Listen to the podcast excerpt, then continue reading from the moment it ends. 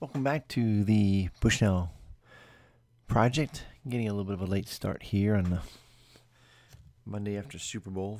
Not necessarily for that reason, but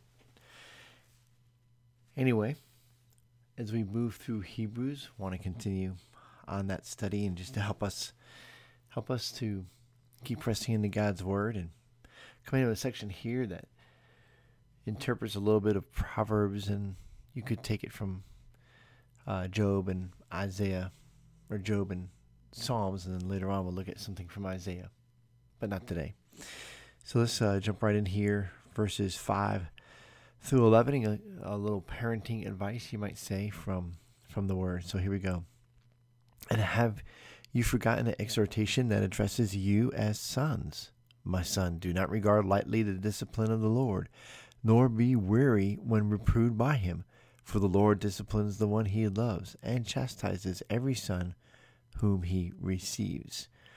All right, so verse, the end of verse 5 and verse 6 is a loose interpretation, if you will. Well, actually, not too loose, but interpretation nonetheless of uh, from Proverbs and um, Proverbs 3, verses 11 and 12.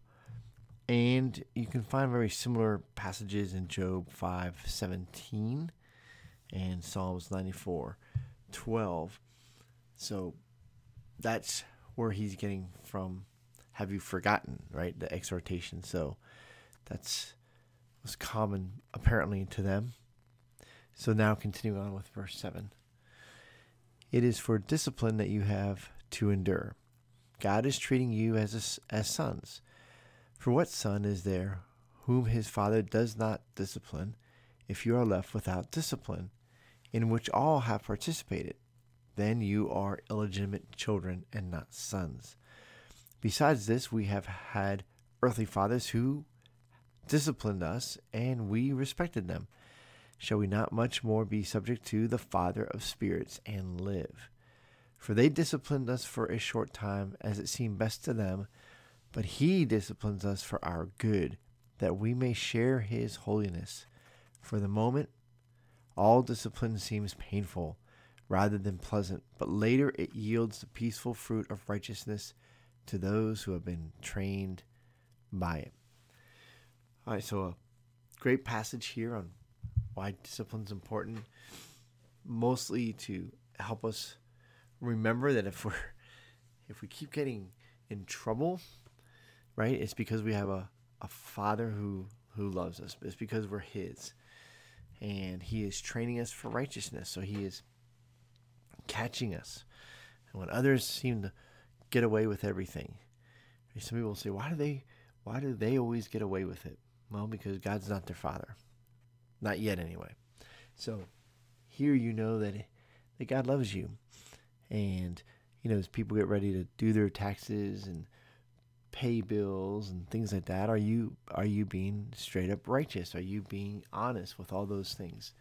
So want to encourage you guys that God knows the heart. God knows what's going on in your heart and he wants to draw you into a right relationship. He wants to draw you into a relationship where you are at peace with him because that's when you will be most satisfied with him. And so he will discipline you when you are disrupting that peace, when you are causing the headache, when you are causing the separation, then He'll step in and discipline us in those areas. So humble yourself before the Lord, repent, go before Him with a broken and contrite heart. Read Psalm 51 and go before the Lord and allow Him to minister to you.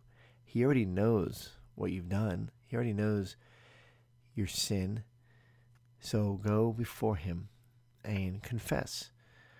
It's good for the it's really good for the soul, not just uh not just some odd American saying. So be reading or listening to God's word. I encourage you today if you're reading this passage to go back and read Proverbs chapter 3 to read Psalms 51 and Psalms 34. Or is it 37 4? I need to look that up again. Delight yourself in the Lord, and He will give you the desires of your heart. Have a great day, guys. God bless.